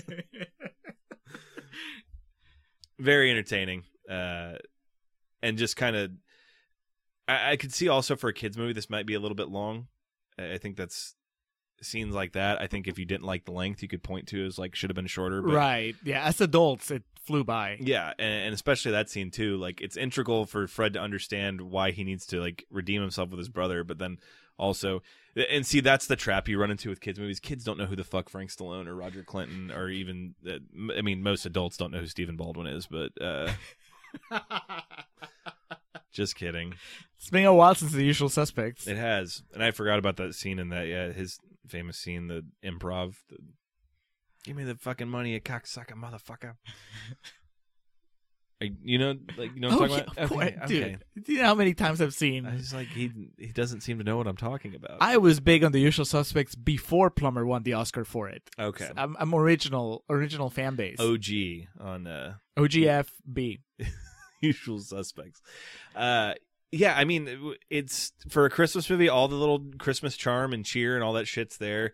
Uh it's funny. I mean you don't really have too many R-rated Christmas movies and I think if they had gone that direction, especially with a 100 million dollar budget, they would have risked not recouping that and I think there's enough goofiness in this that I'm sure I don't remember the trailer the TV spots, but I'm sure they really just focused on like Vince The- Vaughn dancing and like the goofiness of it all. The fight. I, I remember that. I've Oh, never yeah. seen this movie before, and all I remember from trailers or ads was just the big fight. Paul Giamatti taking that big back bump after getting hit in the face with it. Uh, yeah, that makes sense. So I think it may just be a victim of the type of movie it is not knowing its place in terms of like where to go on the scale. Do we market towards adults? Do we market towards kids? Obviously, marketing as a children's movie helped out because of the budget was so high that you need to probably do that in that situation to ensure you'll make it back. But uh, maybe it just got lost in the shuffle and didn't know its place. It doesn't. Um, I'm saying this from a perspective of it doesn't really have a legacy, and also it just We'll, seems, we'll fix that. yeah, I would hope so. It just seems like critics didn't know what to make of it, and that's probably because the movie didn't know where to assign itself. I guess. I yeah. I mean, it's uh, the elf thing. The elf factoid actually makes makes a lot of sense. Oh, With- about if- Elf coming out, Right. Yeah. If you go in expecting it to be another elf, right? Because Will Ferrell, also a comedian with a very specific brand of comedy, and then Mhm. he surprises everybody being lovable Mhm. and kid friendly and elf. So you expect the same thing here, and it's not. That's not quite what you get. no, You probably yeah yeah you probably enjoyed more as an adult, even though as a kid you would have an okay time. I think yeah, because Elf, there's a lot of, and, and to me the throwing back to like all the cartoon sound effects, it felt like that was shoehorned in there for kids to know like I'm supposed to be laughing at this now. Yeah, there's some stuff that uh, I, I mean I didn't care, but yeah, I could have done without the the Santa Black Belt Squad kidnapping. Yeah, Uh, you know Vince Vaughn. I, it, it, it like when we were watching it, it took those things to remind me that it's a kids movie. Yeah, So, yeah, and I think that's a fair the, the Elf thing may be the fairest com- comparison because also Elf has a lot more haha I fell on attack type humor than this does, like for kids to laugh at. So, it, it that doesn't at all explain why critics didn't like it. I, I was looking at Bad Santa right now to see if what the uh, Jesus Christ. $23 million budget and $76 million return. So maybe you can market a Santa uh, Christmas movie as an R rating. Um, I enjoy it. I will watch it again. I will work it into my holiday rotation. it'll rotation. be the holiday rotation. Yeah. I today I was, I was listening to uh, a actually it was the Epic Film Guys latest episode, and they were talking about their Christmas movies and what movies they watch on Christmas. And I, I don't have that. You do. I never re. I hardly ever rewatch movies to begin with. Oh, I don't have the time, man. I I rewatch movies when I'm here with you if we're Mhm. doing it for the show, or if I'm showing like a movie to Kelly or a friend. But just on my own, if I'm by myself, I don't usually like put a movie on that I've already seen because there's so many movies that I haven't seen yet. Uh, I mean, unless I'm putting something on for background noise, I'm gonna go to bed, you know, Yeah. with that in the background or something. But uh, I it, and I definitely don't have a Christmas r- rotation because I usually work on Christmas, so uh, it, it got me thinking about what I would put on my Christmas playlist if I had one. hmm I don't have an answer because I was thinking about that on my drive here. But it's uh I don't know. I I, I think it's a very, I guess, interesting uh tradition. I guess Christmas tradition that I'm definitely I I've never like taken part of. You have like what ten movies on your Christmas rotation, and they range from reindeer games to the Family Family, Stone. Stone. Yeah, my parents always they always like to watch uh, White Christmas with Bing Crosby on Christmas Eve. We try to work that in. Uh, Elf, obviously. Um, I I do have I just mentioned it, but I do have Bad Santa in there because that, that is fucking hilarious. Um, what else is on there? I've never seen Elf, by the way. All my Elf knowledge comes from just how much everybody talks about it. I heard it's on Netflix. I, I mean, I'll get I- around to it. It's probably a bit overhyped, but it's still really funny, and James Caan is very good in it. And um, Tyrion Lannister, what's his name? Really? He's in it? I didn't know that. What- Uh, Peter Dinklage? Yeah, yeah. He he has a really good part of like he's like this really rich, super pompous like children's author, and Will Ferrell like sees him and starts calling him an elf, and then like Peter Dinklage like beats the shit out of him. So it's yeah, it's worth checking out. It's there's a reason it has its place in the pop culture lexicon is like this Christmas classic. Uh, Home Alone. I mean, they're all the ones I would go to are just cliches. I, I haven't watched Black Christmas in a few years, the original one, not the 05 remake. Um, It's a Wonderful Life. mm, Really? that's one of those movies I know, like to some people, it would kill my credibility in quotations as like the ability to critique film. But it's one of those. I saw it once. I'm good. Oh, you saw it twice. I, I mean, obviously being a bit hyperbolic, but yeah, I, I think I've probably seen it three or four times. And aside from, hey, way to go, Clarence! Like it's just nothing's really stuck with me. Um, that's unfair. I get why it's a classic. It just I don't. I feel was the gonna need say you seemed it. a lot higher on it when we watched it, but that was several years ago. because it is great. It's just a movie that I don't really feel the need to rewatch over and over again. Is it better than Fred Claus? Of course, but but I would probably watch Fred Claus again. Like if you gave me the option of the two, just so I can get my Paul Giamatti Oscar scenes. Um, and this Christmas, and this segues into plugs. This Christmas, I will be uh, watching Batman: Mask of the Phantasm because it will be the 25th anniversary of that movie. It came out on Christmas Day in 1993, a movie that was lost in the shuffle because they didn't really know how to advertise for it. Uh, the gr- Another Fred Claus. N- no, this this is on a different uh, fucking uh, plateau of filmmaking. Uh, the best Batman movie ever made, animated or not. And I know better than to challenge you on this. if you could see us actually recording right now, I'm literally putting like bait out in front of Julio. I'm like, here you go. Uh, no, that to me the best Batman movie ever made. Um, was not really marketed at all. It was released in limited theaters. It was also there was confusion from people that were following the animated series because initially it was supposed to be the conclusion to the animated series. Like that's how it was supposed to end, and it didn't. And I've gone on and on about that movie here on the podcast, but uh, they did release the Blu-ray this year, so I believe if you get on Amazon Prime, you can still get it before Christmas Eve. Um, it's amazing. The restoration works really, really incredibly in some scenes. Other ones, it's not too noticeable. Specifically, the opening title credits. When I watched that on Blu-ray, I was just like screaming at my TV. I was just like, "Oh my god!" Um, so that is my plug. Also, Bad Santa. I think I'm gonna go watch that tonight because we've been talking about it. And um, yeah, everyone have a happy Christmas, a Merry Christmas, and Happy Holidays. Uh, we got to give props to the Festive Years for once again in another year providing our opening and closing tracks. Opening track, uh, Last Stand, closing track, Summer '99 from the album Don't Let Me Use You.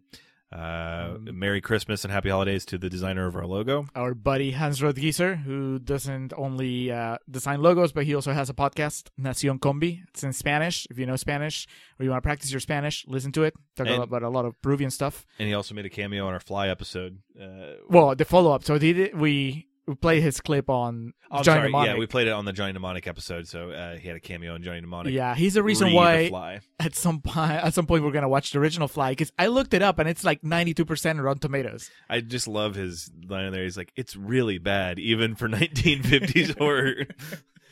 Uh, but yeah, uh, yeah, Hans is a good guy. And just uh, hit him up. His uh, email address is mildemonios at hotmail.com. That's M I L D E M O N I O S. Uh, and on Twitter, he's at mildemonios. Uh, and my plug uh, will be a brief one because I hate admitting I'm wrong. But I was so wrong about Spider Verse. It's a great movie I've heard a lot of good things about it. from the makers of the Lego movie, which gave me pause. More than pause, really. Oh, Uh, it was you that didn't like the Lego movie. yeah, fuck the Lego movie, dude.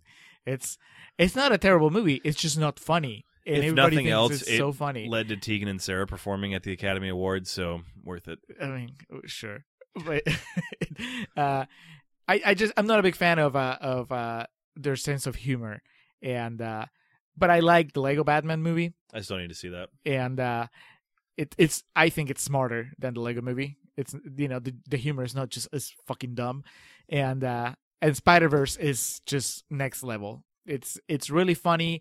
People are saying the best Spider Man movie. Hold your horses. I would put it maybe as number two. I think that it it slightly edges uh the most recent one, Homecoming, uh, but it's it's not better. Wait, what's than, your number uh, one? Spider Man Two. Okay.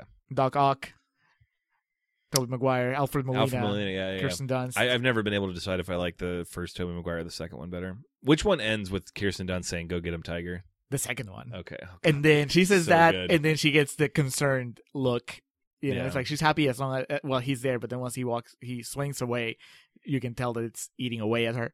That's that's really good.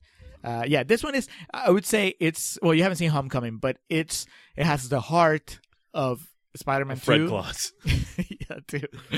And it's only missing Christopher Plummer playing uh, one of the bad guys. No, uh, it has the heart of Spider-Man Hey, Two with the Electro.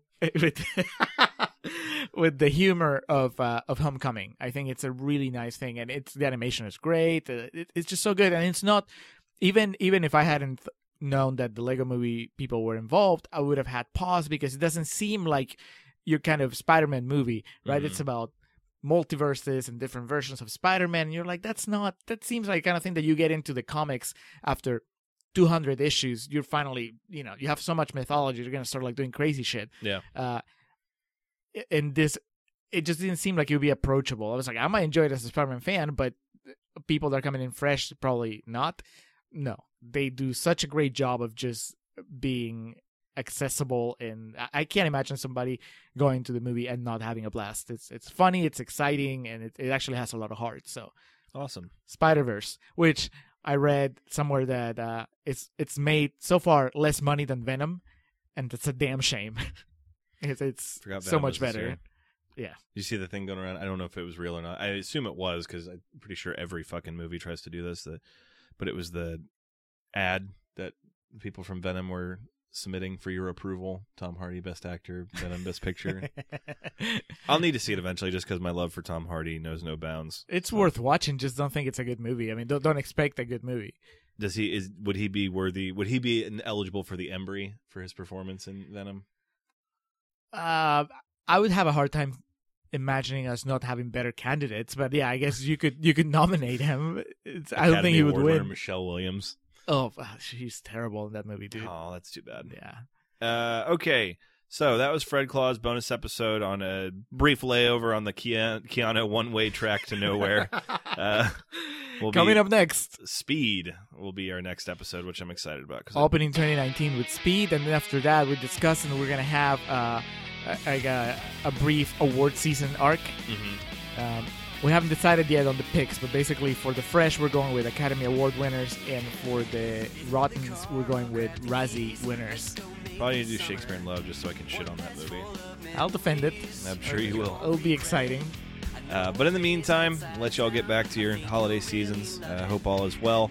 Uh, have a Merry Christmas, a Happy New Year, and thank you for joining us here on The Contrarians, where we're right and you're wrong. And we'll catch you next time.